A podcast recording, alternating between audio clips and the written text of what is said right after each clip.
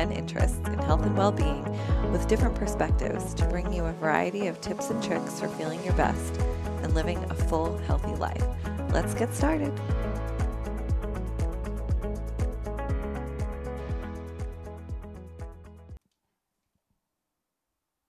Hi, everyone. Happy Monday or happy whatever day it is that you're listening.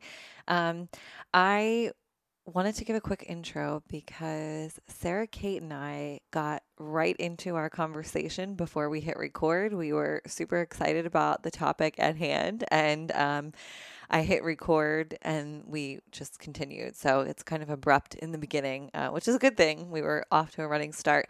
But Sarah Kate is the founder of Rethinking Drinking and also of Some Good Clean Fun, both on Instagram, um, a digital magazine. She has a newsletter. She is an alcohol free sommelier, which I think is really cool. Um, I know many in real life IRL sommeliers who have um, given me the full wine experience, but Sarah Kate is an expert at alcohol free cocktails and she's always making her own simple syrup, like from Earl Grey tea, which sounds amazing. So, this is a really cool episode. And I sit here having this conversation while also rethinking my own relationship with alcohol. It's something that I'm always kind of going back and forth with, as I'm sure many of you are you know, it, it is at the end of the day a, a neurotoxin and it, it's poison and it doesn't really do you any favors. But then, you know, we're busy and, and productive and we get our workouts in and we eat our good foods. And then it's really nice sometimes to have some way to relax. Um, but, uh, you know, I don't always know if it's worth it. So, I'll leave it to you to kind of explore that on your own. And I hope that you find some value in this podcast. I absolutely love Sarah Kate. I wish she didn't live in Canada so that we could hang out, but maybe someday. Um, so, yeah, let's get into it. Um, let me know what you think. And I'm excited for this episode. Cord. Okay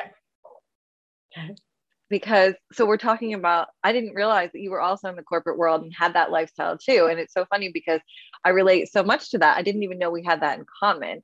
And you're reminding me so much of when i worked for an asset management firm. So i was around portfolio managers and all these oh, senior level like yeah. older men. And they were out. culture. That's all we did. That's like yeah. all we did. Well and take a step take a step back from that and this is what rethinking drinking is about. Where did women's, when and why did women start drinking like cowboys?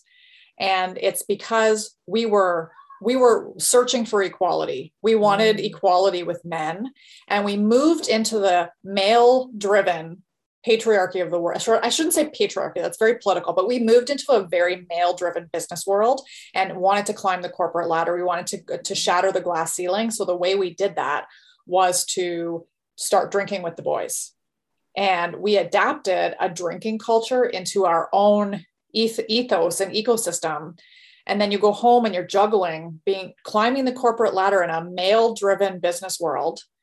And you're juggling your kids, you're juggling your household duties, you're driving kids to soccer and trying to also play play with the big boys, so to speak. Yeah. And then you're coping with wine because you're or, or drinks because you're like, I you know, I feel like shit because I had to drink with clients last night. Am I mm. allowed to swear on this podcast? Absolutely. Okay. There are no sponsors to tell me what to do, so you can okay. say whatever you want. okay.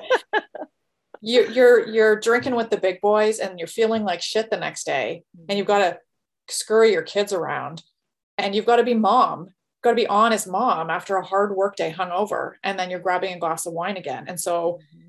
This is where you know you were talking about like you know you're in a boozy the boozy culture of like portfolio managers and things mm-hmm. that's such a male driven industry and women have been fighting for equality in the financial world and wealth management for so long and how are they they're not doing this intentionally but how do you how do you find that equality in the workplace you you go out for drinks you keep mm-hmm. up with them annie grace the author of this naked mind she talked a lot about that she was a vp of marketing mm-hmm. uh, for a big company she was quite young when she got that promotion and she was going out and keeping and she she felt the the she felt the, the pressure to keep up they went for whenever she traveled and you know was meeting with clients have drinks have drinks have drinks mm-hmm. and it's I started thinking about, well, where did women get there? How did we get to that place? It's because we were trying to fit in to a male driven business culture.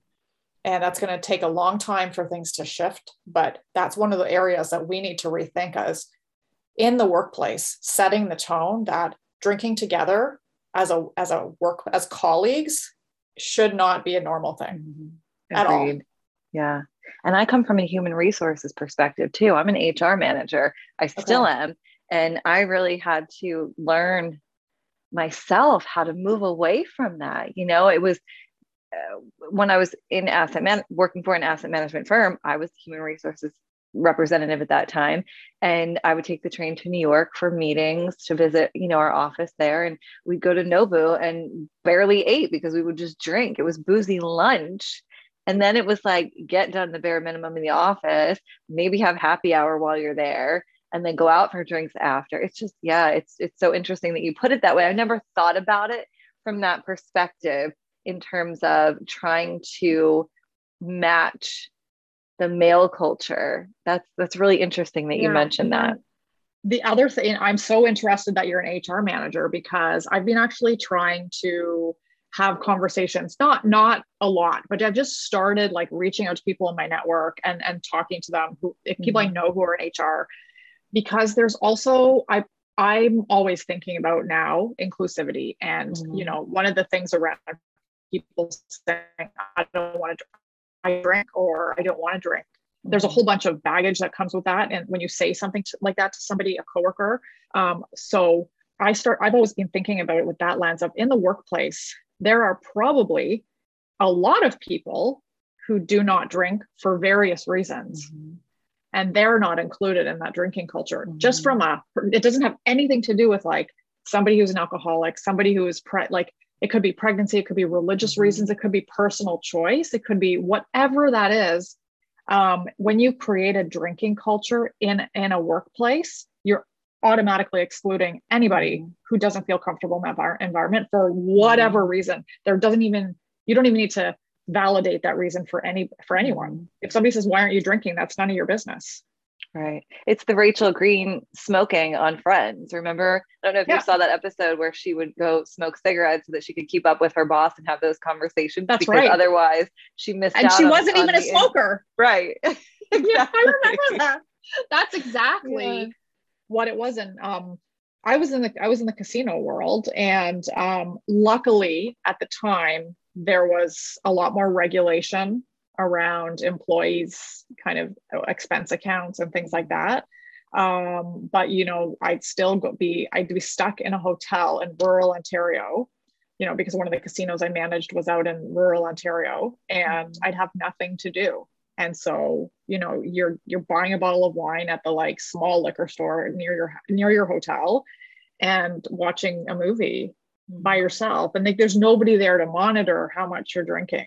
Mm-hmm. and so you're not doing it intentionally at the beginning. You're just like yeah i have a bottle of wine. I might as well well i might as well finish it now. Like four right. four four large glasses. Oh, right. it's, four, it's only four glasses right? right. Yeah. So that is there's a couple things. There's one there's that that the picture of that idea of like women trying how we're forced into a square or a round a square peg into a round hole when they when they started searching for equality in the workplace there's that mm-hmm. you know how we've adapted that culture two is the inclusivity human resources perspective of the mm-hmm. workplace and then three there's the um uh, you know the the other things that go along with working mm-hmm. that where you're put into situations where you're alone where mm-hmm. there's you know you know uh, other things at play in your life that you'd rather be home with your babies or your, or your dog or mm-hmm. your partner. Like you'd rather be home, you'd rather not be in a hotel room by yourself. Yeah. You're like, so, well, this is what I'm working with. So yeah, yeah, I gotta have fun. And yeah, this this is actually like I just something just sort of uh, tweaked or triggered in my mind, like how um, you're creating, you know, when I'm in that hotel room in rural Ontario, I'm trying to create a little bit of a party mm-hmm. um, on my own, right? Just what you said, like, well, this is what I'm working at with. I gotta have a gotta have some fun on my own. Yeah. And it's it's almost a release as well from like, well, I don't have any responsibilities. My kids are mm. with my husband, you know, they're at home with my husband being taken care of. I'm by myself. Yeah. So woo! Time yeah. for a at a party. Like there's all these uh, there's you know this could go in very many ways but you know there's yeah. like also the bring your vibrator bring your wine right. when you're when you're traveling for work right yeah mama's gonna have a party right um and the that ties into i think how you like that coping for moms like or mm-hmm. women in the workplace like oh ooh i get doesn't matter if it's a night at a hotel or even if it's an afternoon your husband takes the kids to the zoo. Yeah. The pressure you're feeling you're like woo mama's gonna have a good time now. I'm gonna crack open the wine. Yeah. Uh, binge on um, bridgerton. Yeah. Right? Exactly. Exactly. Um, i want to do a quick intro because i'm so excited. I feel like this is awesome. We've already kind of taken off and i have so many questions for you and so many different directions i want to go in but let me yeah, first yeah. introduce you. So Sarah Kate. Sure thank you so much for being here. Um, it's a pleasure to have you on. This is something, you know, this kind of mommy wine culture and sober curious movement, and um, just kind of exploring this topic and and just bringing it to the forefront and having these conversations. I think is so so important, and it's important to me personally. I'm I'm on this journey. I'm still figuring it out, but I, I want so deeply for other people to step a foot onto this path as well just to see if something different works better for them. So I was so excited when I saw you on Instagram and I was like, oh my God, I need to chat with her. So um, you are an alcohol-free sommelier, which is is that a real thing? That's a real thing. It That's is awesome. now. It is now, girl. I made it. I love it. I love it. Um, also, founding editor of Rethinking Drinking magazine, which is really cool. Um, you've been featured on CTV News, CHCH TV, which I'm assuming are Canadian channels, right? Yes, they are. Yeah, yes, CTV, yes. CHCH Global. Yeah, they're all Canadian. That's awesome. okay. Um, and self-proclaimed excitable energizer bunny. I love that. So welcome right. to the Feel Better podcast. Um, I, I can't think of a single better way to feel better than to limit alcohol. Truly, honestly, I think that is something that is so overlooked and completely changes the way you feel the way you sleep the way you eat the way you, you know your your mood your emotions your weight everything. Everything is impacted when we decide to drink or not to drink. So i'm so excited to have you here and i can't wait to get back into it.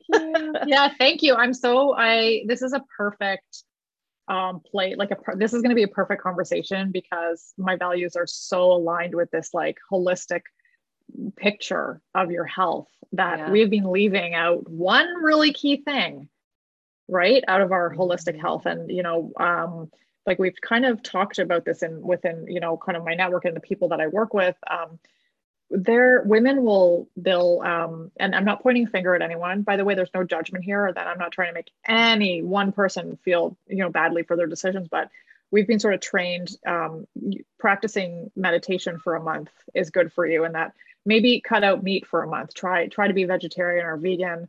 Um, give it a try for for preventative health but nobody ever openly talks about how awesome this one thing is that we never talk about the other mm-hmm. puzzle piece. The truly holistic picture for preventative wellness mm-hmm. is taking a look at how much are you drinking? Like let's be frank. And, and it could be one or two glasses a week that you're not feeling good about it could be one or two glasses a day that you're not feeling good. So there's a there's a wide spectrum, but I think that mm. um, even a small amount, um, you know, we know that for women specifically as well, it, it's there's a lot of health risks related to that. Mm. So mm-hmm. yeah, this is a great conversation. Yeah. I recently read How to Quit Like a Woman, and I felt like it answered so many questions that I didn't know I had yet. And I was like, oh my God, this makes so much sense. And, you know, in all of my own personal research and my training through the Institute for Integrative Nutrition and just understanding how, you know, alcohol, a lot of people don't want to accept the fact that it is a toxin, it is a poison, and your body then tries to reciprocate and bring itself back to homeostasis and balance. And that's why you feel the way that you feel. I think there's just such denial around that. But reading how to quit like a woman really just solidified everything for me and yeah. even just the marketing yeah. aspect of it and um, yeah it's it's really interesting and i always go back to like i cringe now when i see like i think it's called mats and mocktail mats and cocktails or something like that at my Oh, Pilates studio. So come do Pilates Yeah. and then let's have margaritas. I'm like, Cringe. this this this doesn't make any sense.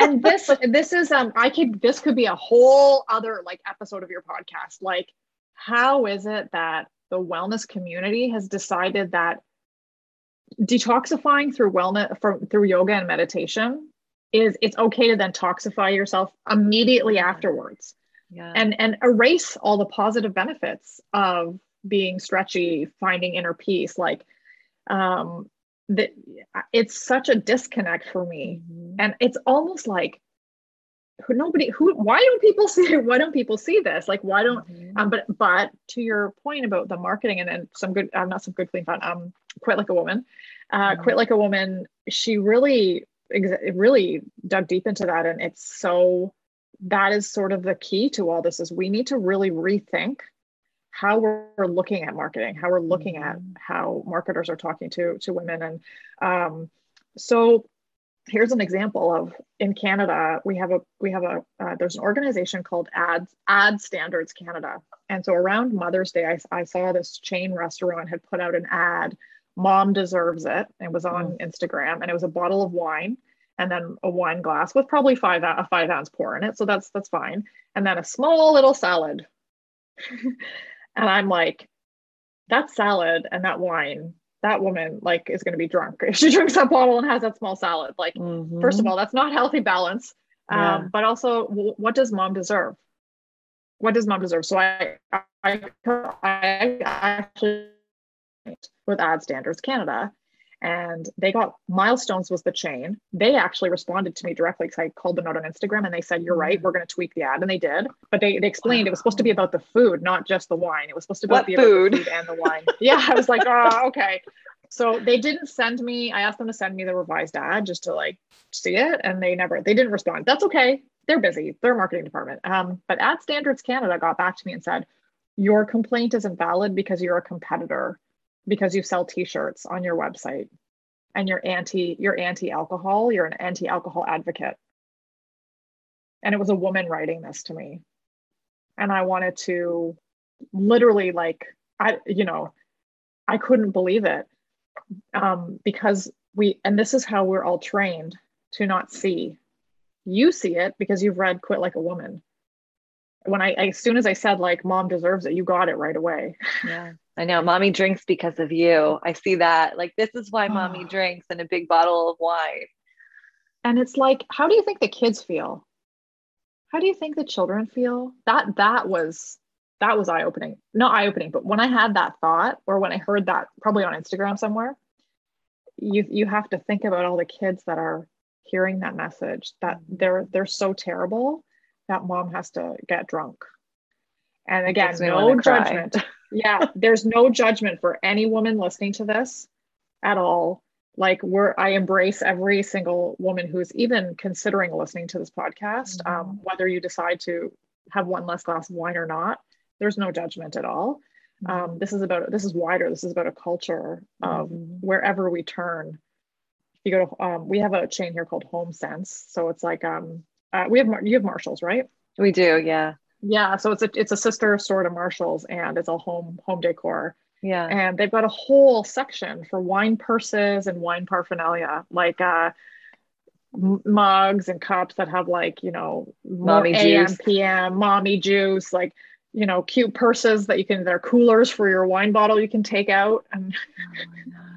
It just I makes laugh, it, just it just normalizes it. It just creates more of a demand and acceptability for that to be, you know, a regular part of this mom's life. And then she's like, okay, well, now I am going to get that JuneShine and I am going to get that hard kombucha for the beach and I am going to drink this wine tonight because clearly it's acceptable. I mean, it's, it's, they make purses yeah. for it, you know, they, yeah yes so they've totally so on the one hand they've normalized it so the poor you know the poor woman who is who is uh feeling the pinch feeling the pressure of like trying to maintain work life balance and raising children uh, or not or raising a dog it doesn't matter. You don't have to have kids but just, that's just my kind of like my experience.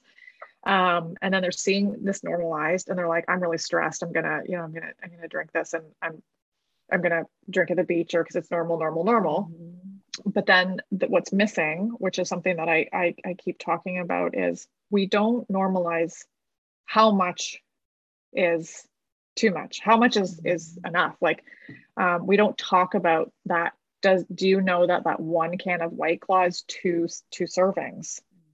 And you have two white claws. Like that's four drinks technically. Right. yeah. And so we don't normalize some of these basic conversations um, that at an early age at an early age. So um, so women can can make informed decisions. Mm-hmm. Fine, if you want to have two cans of White Claw, that's your decision. Maybe you haven't drank all year and it's your one night out with your girlfriends and you're going to have two cans of White Claw, but you know that you're over that, like, mm-hmm. you know, the healthy limit of what you should be having.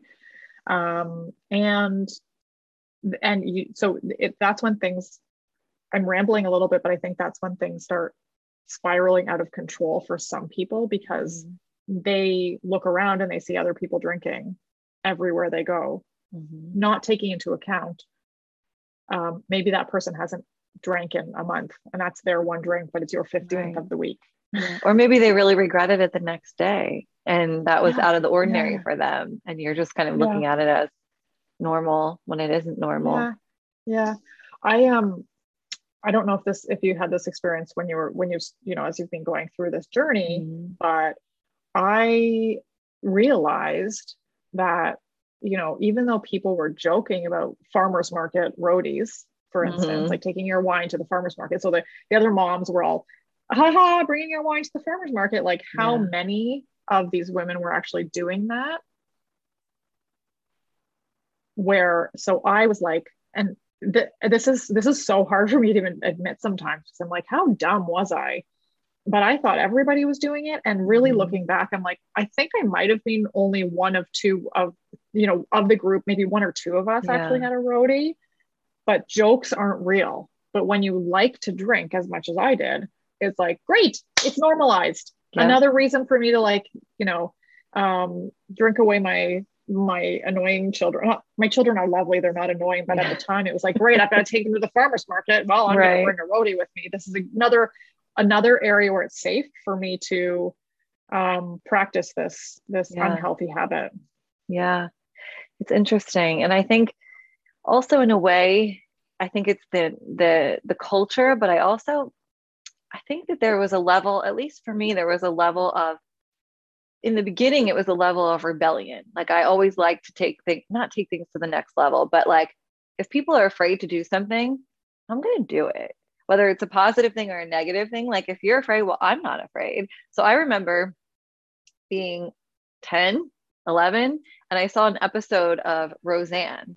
And Becky and Darlene had gotten into the liquor cabinet and they were making these hurricanes with orange juice and whatnot. I remember that episode. And I thought that was the cool. They are so cool. Like these girls are so cool. Look at them doing things that other the other kids, all those dorky little kids are afraid to do.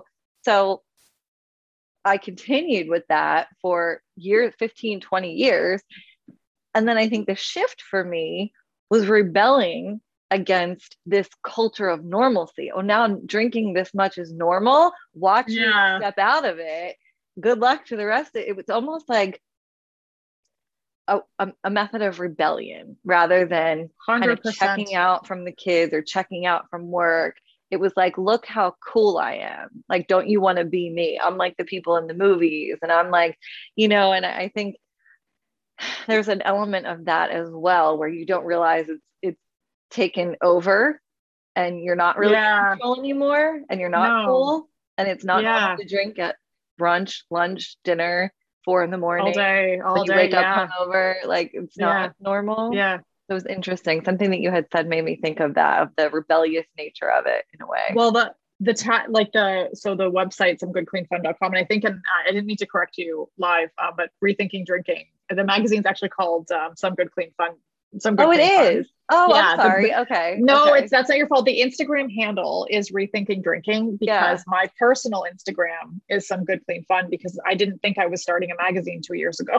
okay and so um, okay so some good clean fun.com are, are right on the front of the page it used to say like the rebellious choice um, empowering women to make the rebellious choice to live alcohol free Yeah. Um, I don't know why we changed that. I think we had, we softened it a little bit, but I, I think I'm going to put that back, like just the Yeah. rebellious choice to Do live something with balance, different. live with balance, do something different. And and earlier, and I just want to get back to this one thing that like just sparked joy in me. You said, you know, you were being rebellious when you were a teenager drinking because it was like rebellious. People like, you know, back I don't I'm about I'm 44, so like when I was being rebellious in the 90s, it, it was just like drinking women drinking and, and binge drinking hadn't really escalated yet Mhm. um but um so i didn't drink a ton in high school it was university and then in my tw- in my like in the early aughts for instance oh my god like sex in the city encouraged this so it was very rebellious to be like look at me i'm rebellious i'm cool whatever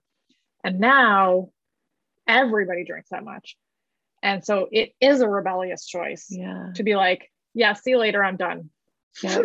like Yep. I don't want to be there's something about not like stepping outside of like the rules Yeah. sort of and being the I always there's a there's a video out there somewhere about um, how to create how to start a movement how to start a social movement and it's about this you know you know one guy dancing alone um, with his shirt off in the field is the weirdo until a second person joins them and then a third person and then 15 people come and all of a sudden it's, it's he's not so weird anymore Yeah.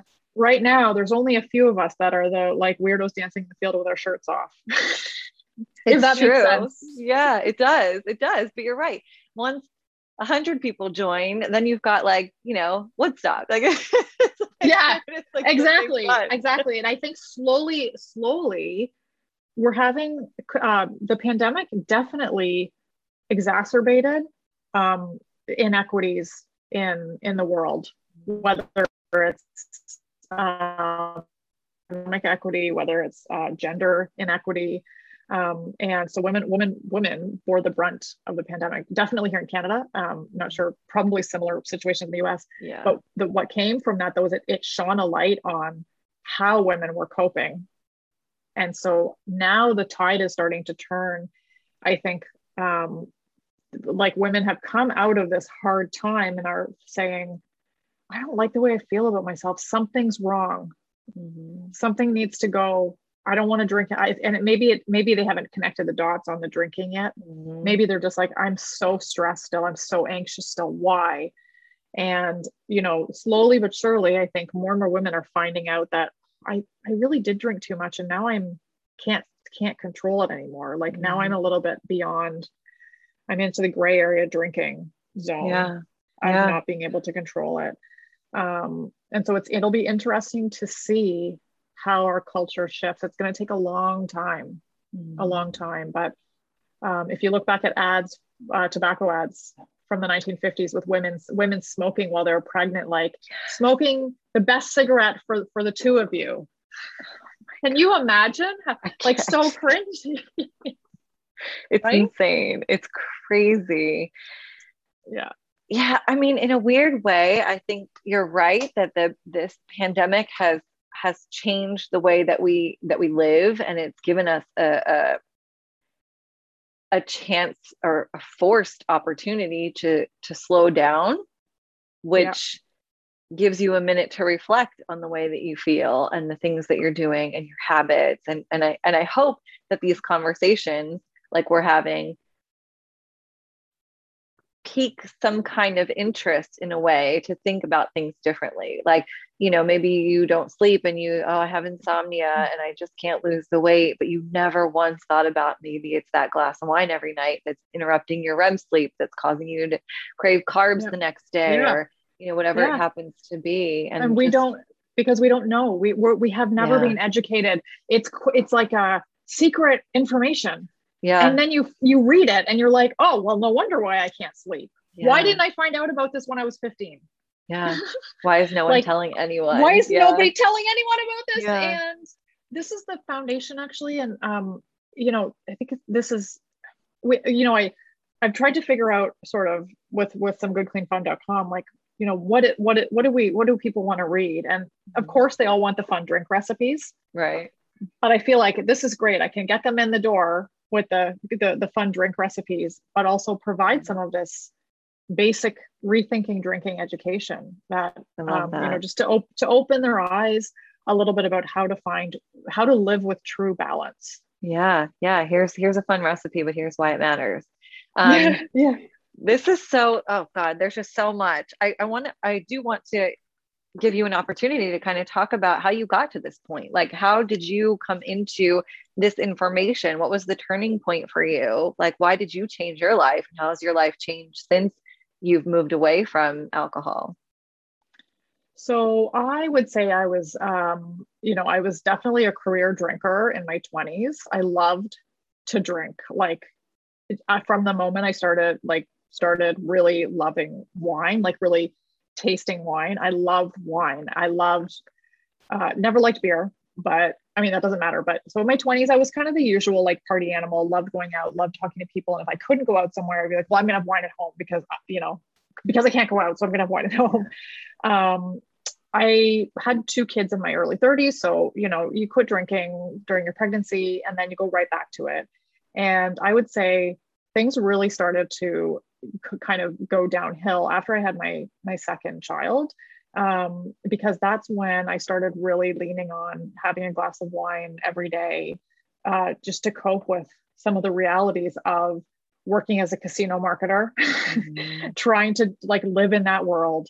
Um, and uh, then, you know, being a mom, being there for my kids, you know, household duties, husband, be a good wife, and you know, have a relationship with my husband. And um, I would say by my late 30s, I was definitely, I knew there was a problem. I knew that I had a problem. Um, I wasn't a blackout drinker. I was just constantly, like in the evenings, drinking wine all the time. And there was there was several years where I I was really like I don't I don't like how much I'm drinking. Wine doesn't even taste good anymore. So I switched out my wine to like more expensive wine because I was like, well, I'm losing my taste for the the twenty dollar bottle. I need thirty dollars or whatever. And I really dug into like learning how to taste wine and like it's my taste buds like I, I'm maturing and you're sophisticated. You know? Yeah. Yeah. You drink you drink really good quality, yeah. expensive yeah. wine. and I had a really good friend who um, also drank a ton. And I would love going out with her because she would make an ass of herself and so would I. And then we'd we'd kind of commiserate and be hungover the next morning. Um, we we we our kids are exactly the same age, and so she's just a little bit older than I am, and so um, she sort of um, started cutting back. Like she I, she started cutting back a little bit, but then but then went right back to kind of the same same level of drinking. But when she did that, I was starting to when she started cutting back, I was like, I sh- I really need to pay attention to this and um, you know what seeing her with a different lens when she would act you know act crazy and like do foolish stuff mm-hmm. i was like oh my god i don't want to turn into that. Like she was a little bit I, i'm not going to mention any names. She was probably further down the path than i was at the time of, of you know binge drinking. Um, you know not sure how she's getting home. She would it those were the type of things that scared me and i'm like i don't want to end up like that. Yeah. I had i had two moments. I had one horrifying, horrifying morning where I realized that I had driven home drunk. Oh, no. Plastered, plastered. Ugh. But somehow I had persuaded myself that it was okay for me to drive home and it was it was late it was like probably one o'clock in the morning and it was a short distance but it doesn't matter it doesn't matter like anything could have happened in that yeah. moment in the, those like three minutes in the car yeah um, and then the um, then I had like a I went to a Christmas party and it was open bar, and that's probably one of the few times I've ever blacked out. So I've I've, I've probably had like maybe three days or four days of my whole life where where I blacked out, and um, you know I, I fell asleep on the bathroom floor mm. down in our basement in our basement bathroom, and my husband was so mad. He's like, "Look what you're doing to you know you, the kids are watching you. You can't control yeah. yourself. Like what's wrong with you?" Mm. And that was a turning point. That's where I was like, "Yeah, this is this has got to go. Um, from there, it was a really short time period between, um, like I, I tried to moderate a little bit for a few months and that didn't work. And then somewhere in my network, I can't remember how somebody said, you should read This Naked Mind. And I was like, yes, I'm going to read it. And I love This Naked Mind because when you open the book, she's like, you don't need to stop drinking right now. But by the end of this book, you're not going to want to. Right. And I was like, okay, I believed her. I was Yeah. like, this is great. And sure enough, by the end of the book, I was like, I'm kind of now I see it for what it is. I did her 30 day alcohol free program. Like it, it was a, like it's called the alcohol experiment. And it's, it was free. I don't know if it still is, but at the time it was free. And I did the work. I did the work.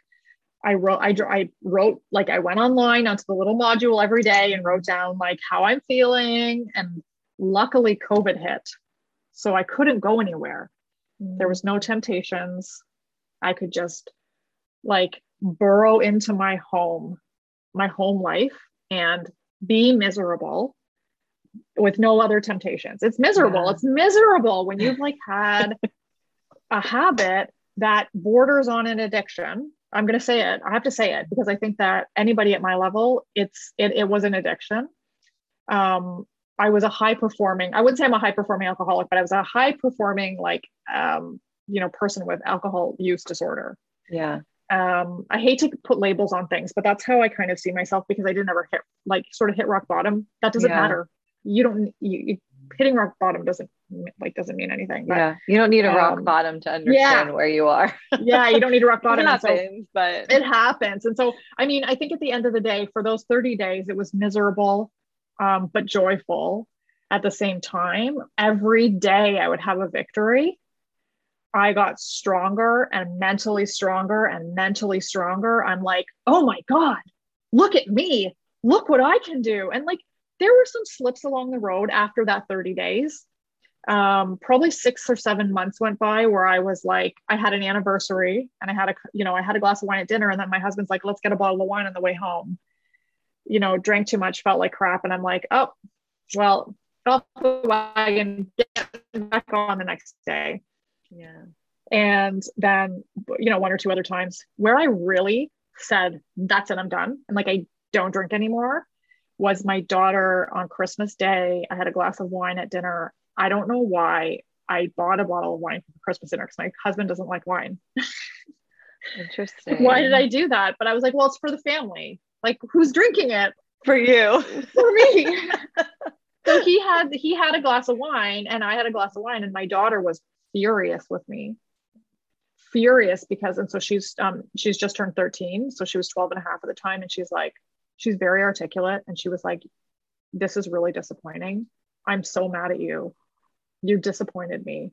You promised I, you're working you're working so hard mom and look what you're doing. Why are you having that glass of wine? I was like oh my god oh my god Why am I? done. You're like, why? That's Yeah, why? Why? Why am I having this glass of wine? Is this worth all of the work Yeah. and to see the But I disappointment on her face? yeah, yeah but i snapped at her because of course i'm protective of like this happens you get protective of your booze Right. and your habits because it's it's shining a light on something that you are already uncomfortable with inside you know Yeah. you're not supposed to be having that glass of wine and you're you're trying to figure out why but you're doing it anyway and then your 13 your 12 and a half year old daughter is like oh, i'm so disappointed in you and like oh the shame.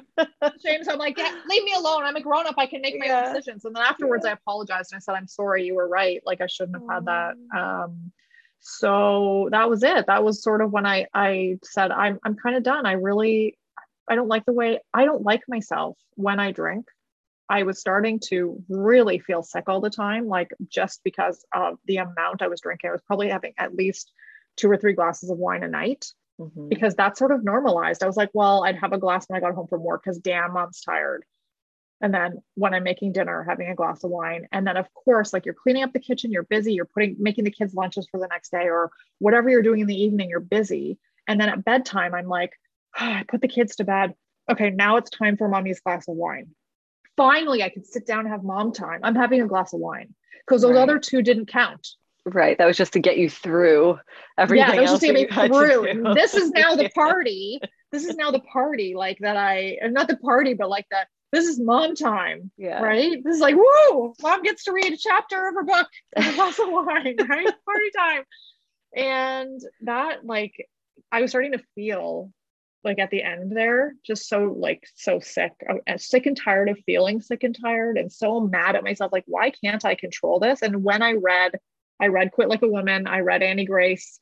Um, they just it just blew my mind because it explained everything. Yeah. That I can overcome this. The science says so. the science says so.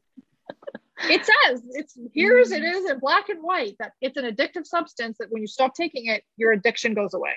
Mhm. And the more you drink it, the more you're going to want to drink it because your body is trying Yeah. to regulate that homeostasis, even if it's Yeah. intoxicated. yes yes. And so that's that was kind of the the like that's my journey. That's sort of where i where i um sort of came how i came out of the woods and into the, the clear. And you had asked um a second question you know how my how is life now? How am i feeling? And i mean i can't i i still every you know everybody are tries to articulate this but it's so difficult to articulate just how incredible it is like it doesn't solve all your problems. If you have serious depression and anxiety, quitting drinking will help it, but it's not going to make it go away, for instance. Um, if you have other health problems, I don't, you know, drink quitting drinking is probably a good thing if you have some serious health problems. Yeah. But overall, overall, I would say the joy, the true joy comes from being able to cope with life better Mhm. all the things come together in a really holistic way. All of a sudden you're sleeping better. You're less cranky. You're have you're building stronger relationships with the people around you because you're less snippy because Mhm. you're you know you know haven't had enough sleep. Your body starts looking better because you're drinking water. Drinking more like things that are not alcohol. The the Mhm. toxins are coming out of your system. Um you know a year and so this would be i'm almost uh well i'm almost so april april 6 2020 so right at the beginning of the pandemic was when i started the 30 day program. Um so it's been like a year and like four or five months. And it's been I, I think you know i'd say once every three months at this point i get a bit of a craving. Yeah. because i'm in a situation where it's been a hard day or something like that but it goes away really quickly. Yeah. um, and so there's no connection anymore. There's no desire i can make it through the jewish holidays without you know my in-laws drink a lot. And so we were there the other night and for rosh hashanah. And i brought actually i forgot oh i forgot my bottle of really great alcohol free wine or uh, sparkling wine. Yeah. and my mother my mother-in-law had peach sparkling wine for the kids. And i'm like perfect. Yeah. it's great. It's perfect for me. And i noticed around the table and here's this is um this is another topic uh, not topic and i don't want to maybe go down that rabbit hole just yet but um i talk a lot about inclusive hospitality Mhm. and um when you have options around the table that are not alcohol people who may not feel like drinking feel more included because then they can choose maybe i don't but if there's nothing else except water or wine they'll go for the wine Yeah. because they feel like it's not fun to have water. Yeah. Um, what I noticed at this recent family get together is that usually my husband would drink a lot with people around the table, and my sister in law usually has like a glass of wine or something, and people drank a lot less. There weren't as there wasn't as much like vodka being tossed back, and my husband was like, "No, I'm not. I'm good. I don't feel like drinking." yeah. Right? Yeah. he had the like he had the like little bit of kosher wine for the blessing and like that was it and my brother-in-law and a, a family friend had one shot. Yeah. and then they were like yeah that's good. We're good. And i have to wonder is it because i've set the tone? It's not all about me but like i i've like no no thanks. I'm gonna have the peach sparkling one. That's great. You've given and them the tone. ability to do something differently as well. yes. So lead the field. Mhm. like lead the field if you know you're like as being rebellious and choosing making that choice um you you create you're you're being a leader and creating opportunity for other people to also live in balance. You're Yeah. you're you're the you're the first one with your shirt off. Yeah, you're exactly. it safe for other people to dance in the field with their with their shirt off. Anybody jumping into the podcast right at this moment is not going to understand what we're talking take your shirt off. take your shirt off at the table everyone.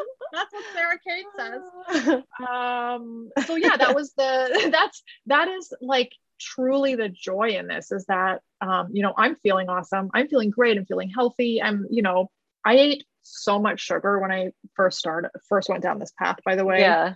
i gained so much weight because i was like i'm just focusing on one thing Yeah. i'm just going to focus on this one thing i'm not going to let anything else distract me i'm not going to try and like go go to the gym right away and like start like you know, bodybuilding. Yeah. Um, not that there's anything wrong with that, but I was just like, I knew my tendency was in life to like overdo everything. Yeah. And I'm like, I think this time I'm just going to do this one thing for myself. And gained a ton of weight, ate like honestly like bags of chocolate covered almonds every day. Your body was craving that sugar. I think that's Yeah. normal. That happens, I think, a lot of times when people reduce their alcohol consumption, their body's like, whoa, where did that sugar go? I would like some. Yeah. And so, Yes. you know, the sweets come out Yeah. and the things that you wouldn't Yeah. normally eat. That's okay. yeah, totally. Um, I since then I've kind of I've gone back to a like healthier, balanced. Like I don't I don't really care about the number on the scale, but I'm much healthier now. Like I'm choosing a lot more. Um, uh, you know, actually, I'm not practicing intuitive eating just yet the way that like our friend Rachel Melinda would do it. Um, but I'm starting to think more along that, those lines of like, what do I need right now? What does my body need? What what is going to be okay and healthy? Yeah. Am I, you know, and not like judging eating chocolate covered almonds. yeah. Um, that's been really helpful too to like um, just this overall sense of like happiness and joy is like understanding that there's balance in everything we do. And that includes eating, drinking, exercise, uh, relationships, even, you know, the way that you approach relationships. So, yeah. um, yeah, things and it are served good. its purpose. Yeah. Mhm. And you know, you use what you need in that moment. Like you were saying, like, what do I need right now? I think at that point in time, you needed chocolate covered almonds because that's how you were going to stop drinking. And this is a it's a journey. It's a long road. It's your life. It's not just this period of time. It's not these 30 days. It's life for the long haul for every day that you're here. So if for 30 days or 60 days or whatever it is, those chocolate almonds are getting you past the point of needing or wanting to drink, then you you you know you get to a place where then you start to kind of look at you're no longer so focused on not drinking you can now focus on the foods that you're eating and the relationships and the quality of the conversations Yes. and and i think it's Yeah. just one step at a time Yeah. in anything whether it's learning Yeah. how to eat intuitively or losing weight or cutting back on alcohol like it's so important to not overwhelm yourself to the point that you just give up on all of it and you you know put yourself in a position where you are now looking to cope with all the changes you're trying to make with the habit that you're trying to avoid you know yes, change. yes, yes. That and I was just thinking too that like um healthy habits we, you know healthy habits take reinforcement so Mhm. starting a 30 doing a 30 day program is great but it's not going to it's not the end of and and actually the 30 day program what i've told some people who've reached out to me is if you can't if you don't think you can right now like just go completely alcohol free you're not interested in that for 30 days Mhm. then practice mindful drinking for 30 days practice Mhm. like cutting back one um, one glass here and there because this is about the rest of your life yeah. And it takes effort. To get to your goals of being happy and healthy it takes effort. And you can't give up. You have to figure out what works for you and put in the Mhm. effort. And so if you want to be healthy and healthier and happier and you know that you're not really happy with how much you're drinking start start with something that is like a small goal but put in the effort. Create Mhm. small goals for yourself. Like you know this month i'm going to practice 30 days of mindful drinking Mhm. um, you know, or this year, the first week of every month, I'm not going to drink and I'm going to reset my system. yeah I'm going to, I'm going to, you know, so this isn't about, um, so it's, you know, I, I've never, I've never liked the idea of like cold turkey. I'm quitting Mhm. drinking right away. I'm sick of myself. I hate myself. I'm quitting. That's it. I've done that. I, and I lasted Yeah. like four days. right until you start to feel better and then you're like mommy needs a drink Yeah. Then you forget, you forget. right until you start reading the books and still you until you start educating yourself and reading the books you understand why you do that and you're like Yeah. oh here i am at the four day mark well i'm going to be stronger than yeah my whatever's happening in my brain i'm going to Yeah. make it through to the fifth day to the sixth day and then once you get past 10 days you've kind of made it over that that hump a bit um but yeah so i was going to say that it's it really is the practicing whatever your goal is every day that it can't end at the 30 day mark. Like dry january I, I i like the idea of these months but i wish people would try keep going like once Mhm. and take what they've learned from those dry from dry january and apply it to february and march and april and may um, and approach it as like a i'm not feeling great about myself. I want to put some effort into this area Yeah. doing the dry january and then like really like okay what have i learned from this? How am i feeling can mm-hmm. i can i start keep practicing some of this in my life but we we tend to like dry january done Yeah, it's almost like dry January is just getting you, you're just restricting until you get to a place where you can have all the drinks that you want. It's like, you know, a restrictive diet where you're like, I'm not going to have my favorite Yeah. dessert for oh know, yeah two weeks until I get back from vacation. And then you're going to Oh. binge on that favorite dessert. So it's like, what's the intention behind dry January? Is that to really take a look at how you feel when you remove that? Or is that just to boost your ego and show yourself that you can do it until you then get to do it, you know, double or, you know, kind of binge on it later. So I think, I think, I think sometimes people are just afraid to see how they'll feel. It's almost like, you know, you're saying it doesn't, you don't have to do anything in such an extreme that you say, I'll never do this again, or I'm a non drinker now as of today. Just experimenting the other direction, just experimenting and trying it. Just see how you Mhm. feel. If you don't Yeah. feel great, try it because you might feel better. You might not, and you might continue the way you know you were with the same habits, and that's fine. But you may feel better, and that's okay. And I think sometimes people are so afraid that Yeah. if they toe that line or you know dip a toe in, they won't be able to come back, and they're not ready to Yeah. give that up. And you can do whatever you want. So yeah yeah you make the rules yeah, you make the rules but you put in the effort yeah, it's up to you to set your goals and figure out what works for you and put in the effort. Yeah, um, i think this is the one thing that i've actually learned learned from all of this is that i never truly i've run half marathons um, and been successful at them but i've never been successful at like weightlifting to get healthy and that kind of thing because there's no end goal. Right, um, so what I've learned from this is that you have to have a goal to put in the effort. I mean, having even a 30 day or a one week goal Mhm. um, gives you a goal to work for, and then you know where to put the effort in. right, And you can then assess afterwards, like, how did I feel running that half marathon, for instance, or how did I feel in that one week without Yeah. alcohol? And you can see that the reward of your efforts yeah, in within that goal. So I think goals are goals and effort are super important. Is like is like you've got to put in the work Mhm. and you can't just do it half-assed or not half-assed. The the goal has to be something manageable for you. And you make your own rules of what that goal is and how that's going to work. But you got to put in the effort. You can't say I'm going to quit drinking and then not try. right right exactly it's like manifesting you can't just wish for something and the universe drops it in your lap you have to still take the steps to get to that manifestation you know you put Right, put it out right. there and then Yeah. work towards it it doesn't just come to you Yes, You set a actually, well. I I manifested that I was going to be on your podcast, and then I got on your podcast. and it's so funny i had just listened to the manifestation to be magnetic with lacy phillips and then i found you and i'm like oh my god Yeah. is crazy i've been looking we were on for the just like same vibration. Yeah. Yeah. yeah, same vibration. so funny Um, That's something else too. You were talking about how you feel better and how everything changes when you kind of remove alcohol from your life. And I I I feel and this sounds like woo woo, but it's so true. I feel like I vibrate at a higher frequency. So Yeah. when I have drinks, Mhm. even if it's now, you know, I used to binge drink, I blacked out every time I drank. Like I was that person.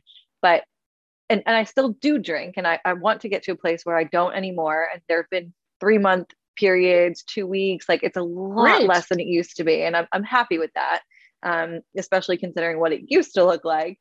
But I'm definitely on that journey to just eliminating it because now I know I, I feel the difference. I see the difference and I vibrate on a much lower frequency, even if I've had two glasses of wine, you know, once a week or something like that. My energy is different. My communication's different. The effort I put into my business is different. The Mhm. way that I interact with my kid is a little bit different. The foods that I eat and what I kind of want to eat, even though I'm not hungover, I'm my energy is different. And 100% It's not woo woo at I- all. It's not woo woo at all.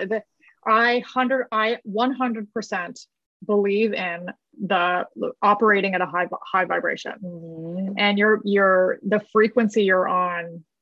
And it, you know, you can do so much when you are at when you are working from your highest self. Mhm. in that in that high vibration um you can get so much done and it's and as soon as your brain starts to get fogged by something that's not not natural for it um even sugar sometimes makes me go bonkers and Yeah. like lowers my vibration yeah. um and it affects too so i really truly believe too that vibration is impacted by how you are treating other people like um so leaving other people with a feeling of of an increase in themselves and that vibration comes back at you right? So that their their vibration goes up and then you get you get that vibration back and it's yeah. um like it's like magic. But when when you are when you can't show up with in like operating from your highest self then you are you're not leaving somebody with a feeling of increase you're not feeling like leaving them with a feeling of of um you they've they've benefited from being around you Yeah. they're operating then from you're you're lowering your frequency they've lowered their frequency and it's like And you that's know, what you get back. magnets that yeah. don't that's what you get back Yeah. and this is something I've learned in the last year and a half too. I, I didn't know any of this before because I don't have I never had the time to, Yeah. to understand these things. And then, you know, opening up all these doors to self-development and understanding myself. And let me tell you, uh, this has also been a journey of peeling back the layers. You have to Mhm. be willing to not only do the work and put in the effort physically and not drink, like, you know, work on not drinking, work on strategies. You also have to do the work Mhm. internally. And so I've peeled back a ton of layers of the onion, nowhere near the Mhm. center yet. Yeah. um, but part of that was learning about um, and really understanding like um, sort of the manifestation and vibration and like the universe. And it's been so interesting. And yeah, probably a year ago, I would have been like, that's woo woo. Right. I actually like really believe it works, especially now, like, you know, things are coming together for for um, myself and my family and little in little ways that I'm just like, oh, look at that. That was the universe. Everything's always Yep. working out for me. Yeah. It's magical. And the more you lean into that, the more it happens for you. You know, it's almost like when you just kind of lift that curtain, it's like you're limitless. I feel limitless when I'm not kind Yeah. of dampered down by Yeah. Something Yeah. like alcohol. Like I feel Yeah. limitless. Like I can do Yes. anything, I can achieve anything. I'm on my Yeah. way. Things are happening. The universe is working in my favor.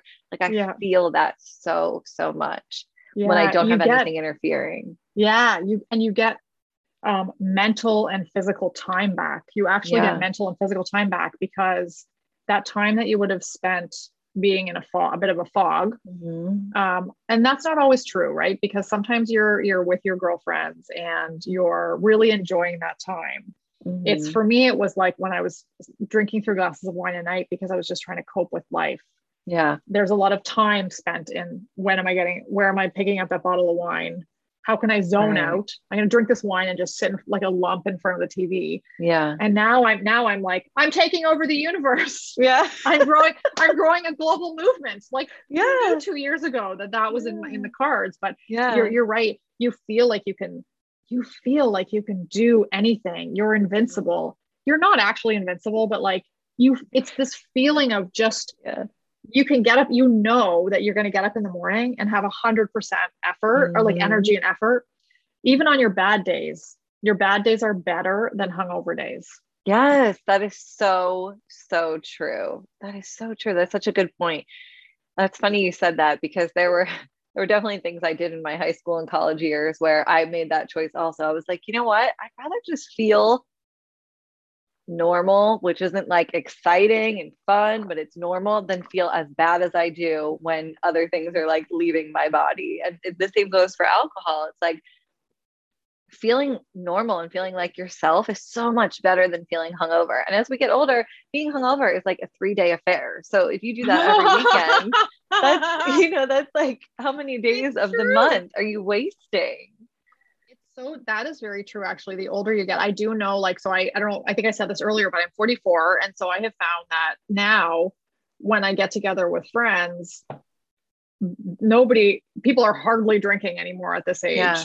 You know, people are Yeah. there are still drinkers, but um you know, I went to a my friend's backyard last Friday. Just it was a five five women, and I I think that she had like four or five bottles of wine there for us to drink, and I brought my own alcohol free uh, char- uh, champagne, and I think only like one bottle the whole night Wow. got drank in like one cooler, like one can of something. Yeah. You know, because we're also so busy talking and like being present with each other Mhm. um sorry and that is not that is not what i meant to say here what i meant to say is that we're all everybody was talking about how long it takes them to recover from drinking yeah. it's a thing now this is this conversation i'm like listen to us we're talking about our like yeah. you know how old we are like Yeah. recovering from hangovers but it's true Yeah. it's um you know many women in my network have said i can't have two glasses of wine anymore i, I don't feel good um Mhm. you know it's as we get older our metabolisms change and this is when i come in and i say preventative wellness preventative health Mhm. don't have that glass of wine yeah. at all And you don't have to recover from it. yeah don't have that glass of wine um, and really try and understand why you're having that glass of wine if, if you are feeling like there's no point if it's just going to make you feel that crummy yeah. um, especially now as we're as as we're aging and you know things happen to women's bodies at late 40s early 50s right and. Um, you start to realize at my age that you're not young forever Right. I know my husband is he's 46. I'm 39. I'll be 40 this year, but he's 46 and he's always like like he can't have two beers. And he used to tour in bands, like he did the whole rock star thing where you expect that they're like Oh, wasted all the time. And I don't think he was because he's always been, you know, not really on that bandwagon, but definitely lived that life, right? And now he's like, I can't, I can't do, I can't do two Bud Lights. And I'm like, Bud Light is like water. And he's like, Kristen, it's different. Like you'll see when you're 46. And I'm like, nah, you're just like lame. No, I'm just kidding. No, I think it's great. I, I love that he is not like everyone in my life has always been like a drinking partner and he's not. And I think that's why we're so solid and it's been, it's great. I, I love that he's not that person. Yeah. Um, but yeah, it is funny. Like even now, if I have like a glass of wine or two, like I'm like, wow, I'm not 100%. That's interesting. But Yeah. you you made me think of something, um, like sitting around with your girlfriends and, and having fun. And I think one one point is if you can't have great conversation with someone without alcohol, you should probably reevaluate your friendships. Like who are you spending your time with, and do you want to be spending your time with them? yeah And two, Yeah. have you ever read the book The Art of Gathering? No It's been Ooh, that's a new recommended to me. I haven't read it yet either, but it's on my list. I feel like it's really important in this conversation because it focuses uh, around like when you go to a birthday party, sit near the person whose birthday it is. When you go to a dinner party, like make sure you go and you see the host and you have a conversation with them and to Mhm. remember why you're at a baby shower or an anniversary dinner or a wedding because all of those events can be seen as like just an opportunity to get drunk or to have free drinks or whatever it happens to be when in reality like that's not the purpose of the gathering at all. So i thought that was an Yeah. interesting i need to read that book. A friend of mine had recommended it and i wasn't sure if you had read it yet. No, and that I think I'm going to read it and review it because um because part of this conversation is about how over the last 20 years all of our relationships have revolved around alcohol. And how good are those all of them? Like even if you realize it or not that we have forgotten how to have conversations with people. Mhm. yeah. you know um, another girlfriend of mine she said that she and her girlfriends got together and they decided they weren't going to drink they were just going to hang out. And it was really really hard yeah. It was hard for them to do that. And that that was like painful to hear because but that was that light bulb where i realized we have forgotten how to be friends. We have forgotten how to be present for the people in our lives. Mhm. as a whole as a culture we've we've forgotten how to gather. So the Mhm. art of gathering it sounds like an incredible book because that's that's such a valid point. Go sit next to the, the the woman who's having the baby Mhm. and talk to her don't stand around the mimosas table right why do you and why do they have sorry this is not no judgment for anyone listening but why is there always so much booze at baby showers when the main person can't even drink I know. I always think about like the first birthday party too. You always have like what tons of beer, alcohol, shots. First birthday parties are like the parents like go wild in the afternoon on a Saturday. And I've been there, done that plenty of times. It's the only way I was going to a first birthday party. But Same. like, wow, that's pretty messed up, you know, when you actually think yeah. about it. Again, yeah. no judgment. I've done it. Yeah, no times, judgment. But no judgment at all. I actually um just on a sidebar, I was out uh, running or riding my bike the other day, and so it was the weekend, and I, I r- ran through the park, and there was a, a picnic table covered in a pink um, tablecloth and a one balloon and a bunch of loot bags, and mom standing around with with plastic cups, and I was like, they're drinking wine but I thought about it and I was like, uh, my mom never had a first birthday party for myself or my two sisters. Yeah. I don't even think we had a second. Like, I mean, we had cake at home and we had like maybe my grandparents came over and kissed us on the forehead, but like, yeah, this goes hand in hand. It's it's all tied together. And I'm not going to blame alcohol for everything, but it's, you know, it is it has become another reason to gather and drink Mm-hmm. and a first birthday, a second birthday. We and that's just an example. We've created scenarios, yeah, like drinking on the sidelines of your kid's soccer game. Mm-hmm. Um, it it used to be like if any when I was playing soccer, there's no parents didn't do that. No. And now going to your kids' games has become a reason for parents to congregate and, and have their mugs of stuff to drink on the sideline. So um, the conversation has shifted about parenting yeah. and provision of joy for our children. Yeah. and, you know, there were times when I would I would not even be watching my kids' soccer game or swim meet. Uh, swim meet's different. Swim meet's different. It's too early in the morning for booze. Yeah. Like, you know, soccer games and stuff. Um, yeah. You know, so so back to the first birthday party, there's like, you know, no judgment for those women. They're having a good time. But I'm like, yeah. where have we gotten to as a culture that this this this is an excuse yeah. just to, it's just it's not the baby doesn't know right it's not about the baby at all and there's pink loot bags and i'm like what's happening and i, yeah. you know, I thought back to the my uh, rachel my daughter's rachel uh, her first birthday um, we just had people over to our house so but i did have it was like there was lots of drinks lots yeah. of drinks and like you know balloons and stuff like that. So um it's a, it's become a new it, it has it become a new rite of passage for the baby?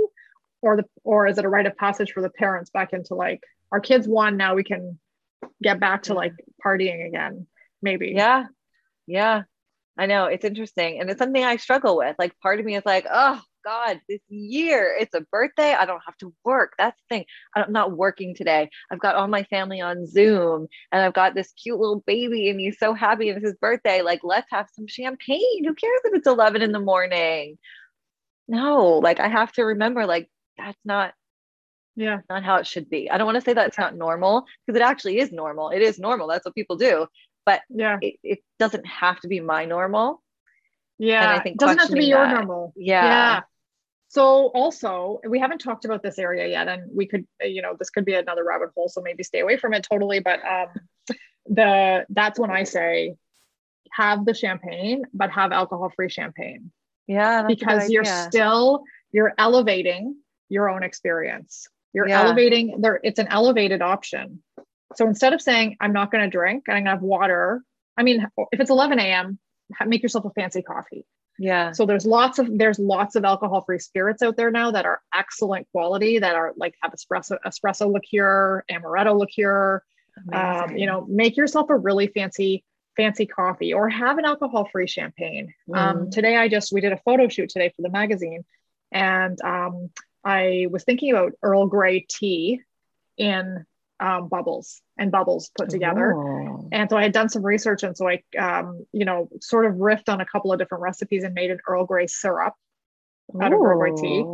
It's a little bit, this isn't that complicated, but it's a little bit more fancy than, you know, yeah. most people would want to go to. But um, I made some Earl Grey syrup and then, and, and Earl Grey tea as well.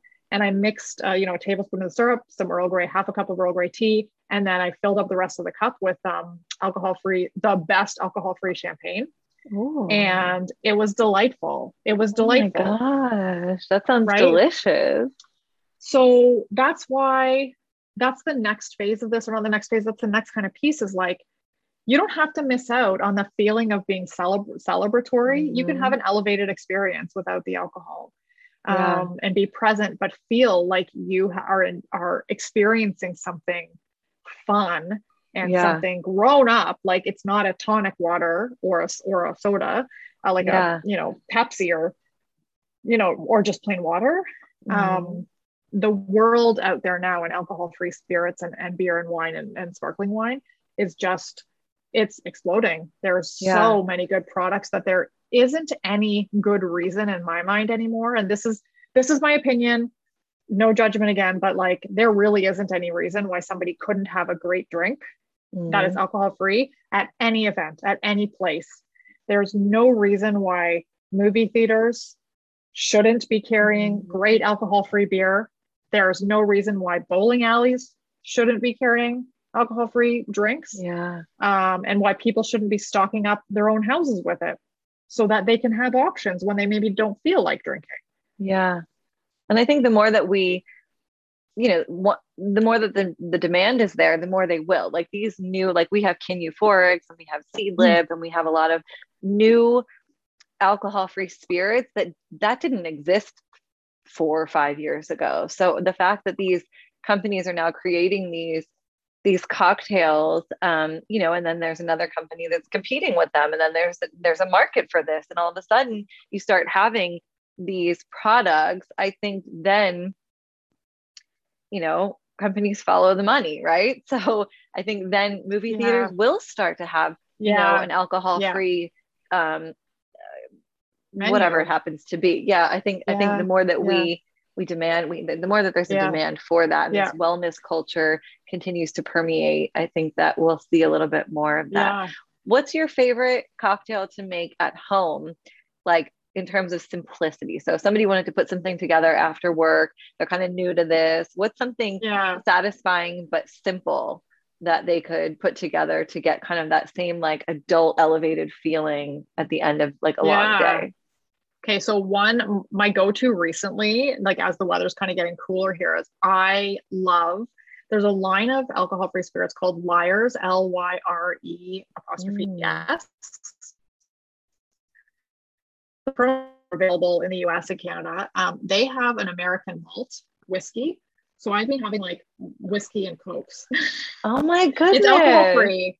Alcohol-free. Wow. It that's is. incredible it's exceptional. It is an exceptional product. Um, there's also Free Spirits, which is um, which is uh, from California, okay and they have a bourbon.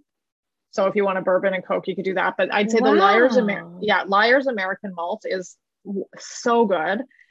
They also carry um, uh, well, so, and okay, so I'm gonna give you my second my second kind of go to.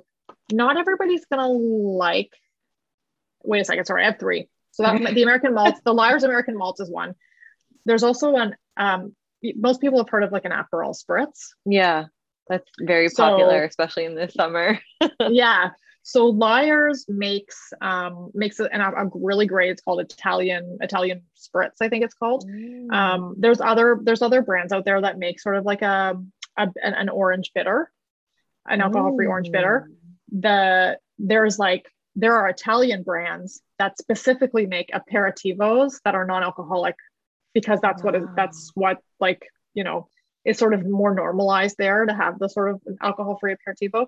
You can mix that so any of those sort of bitter orange syrups with um, alcohol-free champagne, and you've got like you've got a pretty darn good spritz, um, and that that is more of a summery drink.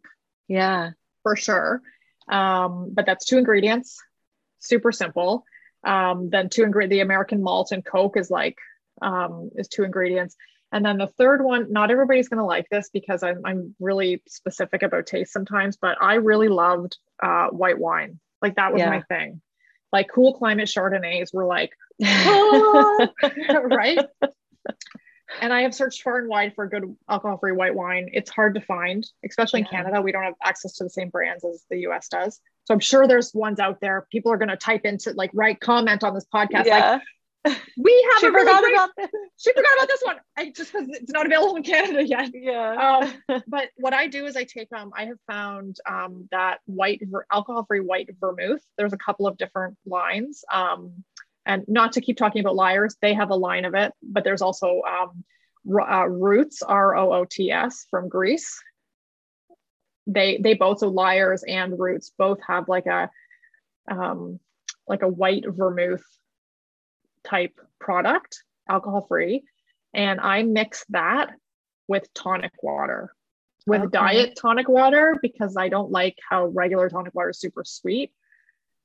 Um, so i either do like low sugar tonic water or diet tonic water. Okay I'm um, writing this all down for anyone listening. Okay. I'm writing it all down so I can put it in the show notes so we can all. Oh, perfect. okay. Also, well, I was gonna say too. I'll do maybe I'll do a little page on some good clean fun with those three recos, and you can just yeah. direct people there. Yes, that would be um, amazing. Yeah, on some good clean fun too, there is a list of um, Sarah's top five.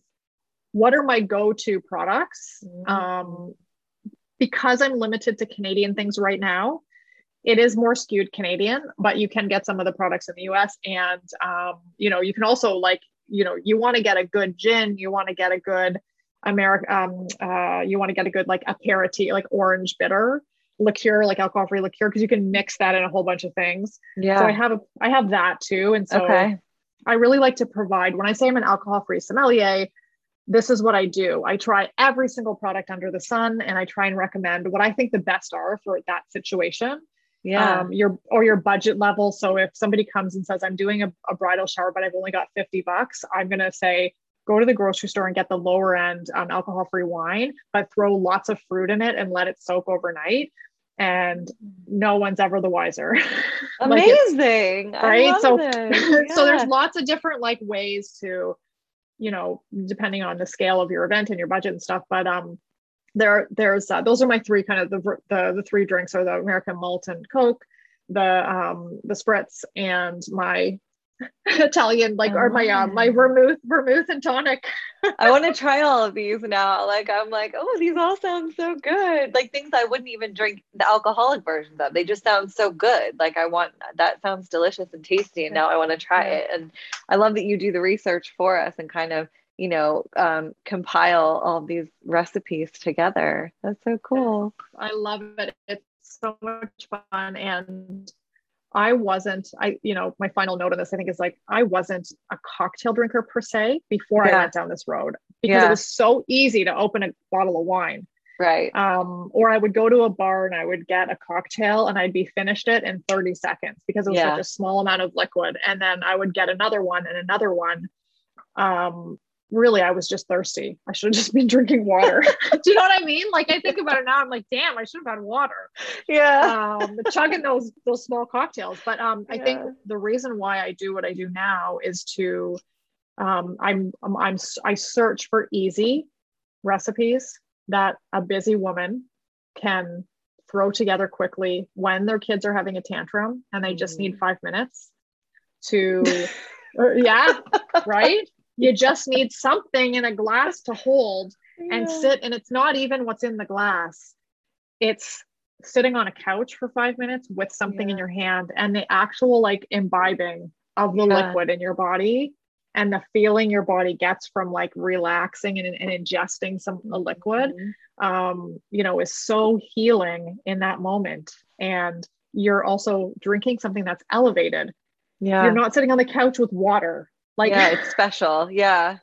Yeah, it's like mom time, mommy time. Yeah. And and it it it helps it helps if you have something if I can enable women to make it easy, make yes. it easy. Yeah. Don't overcomplicate things. If you don't want to make Earl Grey syrup, don't do it. Right. I did it because I was obsessed with like tasting Earl Grey syrup with champagne. Yeah. Um, I'm and thinking like a rosemary, yeah, like a, a rosemary oh, simple syrup of some sort. Yes. Like I'm gonna have to message you separately to figure out what we can like mix with the herbs that I'm growing because that sounds really yes. exciting too. yes, the raspberry you can make a beautiful raspberry syrup, and I have a book here with a raspberry syrup recipe. Uh, sorry, a rosemary syrup recipe yeah. that I'm gonna have to look up. So um, okay. yeah, you can do lots with with that, and um, yeah, there's tons and tons of different like if you're eh, so anybody listening to this who is um, really interested in cooking and passionate about food this is a really interesting space to get into because you can you can bring in this knowledge of cooking and some drinks you know in these in these books that are um, written more for bartenders and mixologists um, sometimes it takes you a whole weekend to make the ingredients mm-hmm. for for a couple yeah. of drinks Yeah. uh, depending on how. So you can, if you're really interested in cooking and and the culinary world, you could really get into making alcohol-free drinks because it's a totally Yeah. different world. get creative. It's a good way Yeah, to express Yeah. that creativity, to have that outlet, to focus on that primary food. so Yeah, it's a win-win. Yeah, I love yeah. it. That's awesome. Where can everyone find you? I want to make sure we get it right. So where can everyone find you? Your magazine, your your page, any resources, please share the wealth so that we can keep this conversation going and everyone, you know, imbibing the healthy way. Healthy way. Yeah. So we're at somegoodcleanfun.com. Um, so you'll find all of our articles there, and we send out a newsletter every Friday with a drink of the week. So this week's uh, drink is called the Hollywood and Vine because it's the film festival here in Toronto, and um, Oh my I made a- gosh. I made a drink for the Oscars back in in the spring, and so I used to drink of the live right by Hollywood and Vine. That's Did so you? Funny. Yeah. Oh my gosh. Okay. So um I'll have to send you well actually you'll have to sign up for I the signed newsletter. Actually, I think you did. You I did. So you did. did sign up. So you'll get it.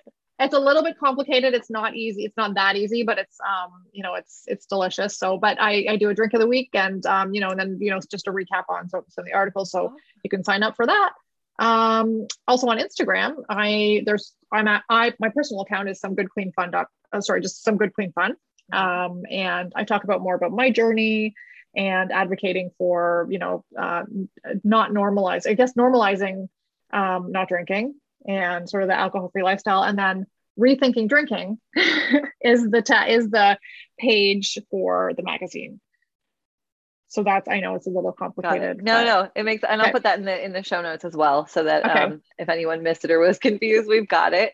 And Yeah. um, I love this. This is this was such a great conversation. It came at the perfect Mm-hmm. time. I think that, especially now going into the holidays too, like your resources are so needed for anyone who's kind of like teetering on that, you know, experimental line and was like, well, I don't know what I would do around the holidays. Like, I'm sure you're going to have resources and suggestions and stuff Yeah. as we get closer Yeah. to the holidays too. and lots of drinks lots of drinks Yeah. lots and lots like uh, actually the um around like getting closer to you know uh, christmas and american thanksgiving we have a whole bunch of like things planned for like various events that are very specific to like Oh. if you're having hosting a, a hosting a work party Yeah. um, or here if you're going if you're going to somebody's christmas party here's what you can bring for yourself and here's what you bring for the host um so yeah we're gonna have lots of resources and like drinks and like some you know advice and suggestions for getting through some of these it's sometimes it's difficult at the holidays Yeah, a lot of times it's difficult yeah, that's amazing. That's going to be Yeah. so helpful. I know I'm going to be checking it out.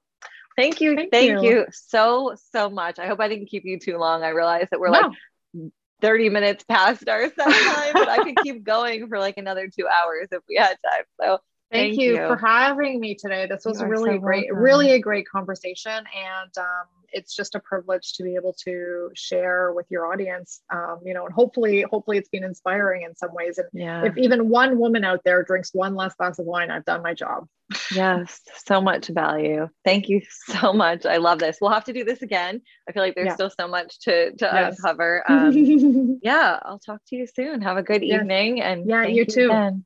We'll be in touch. Bye. Thank you. Okay, Bye. Bye.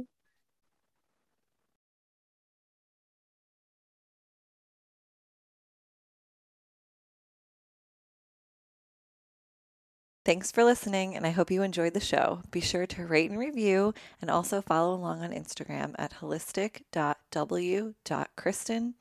And I will see you soon.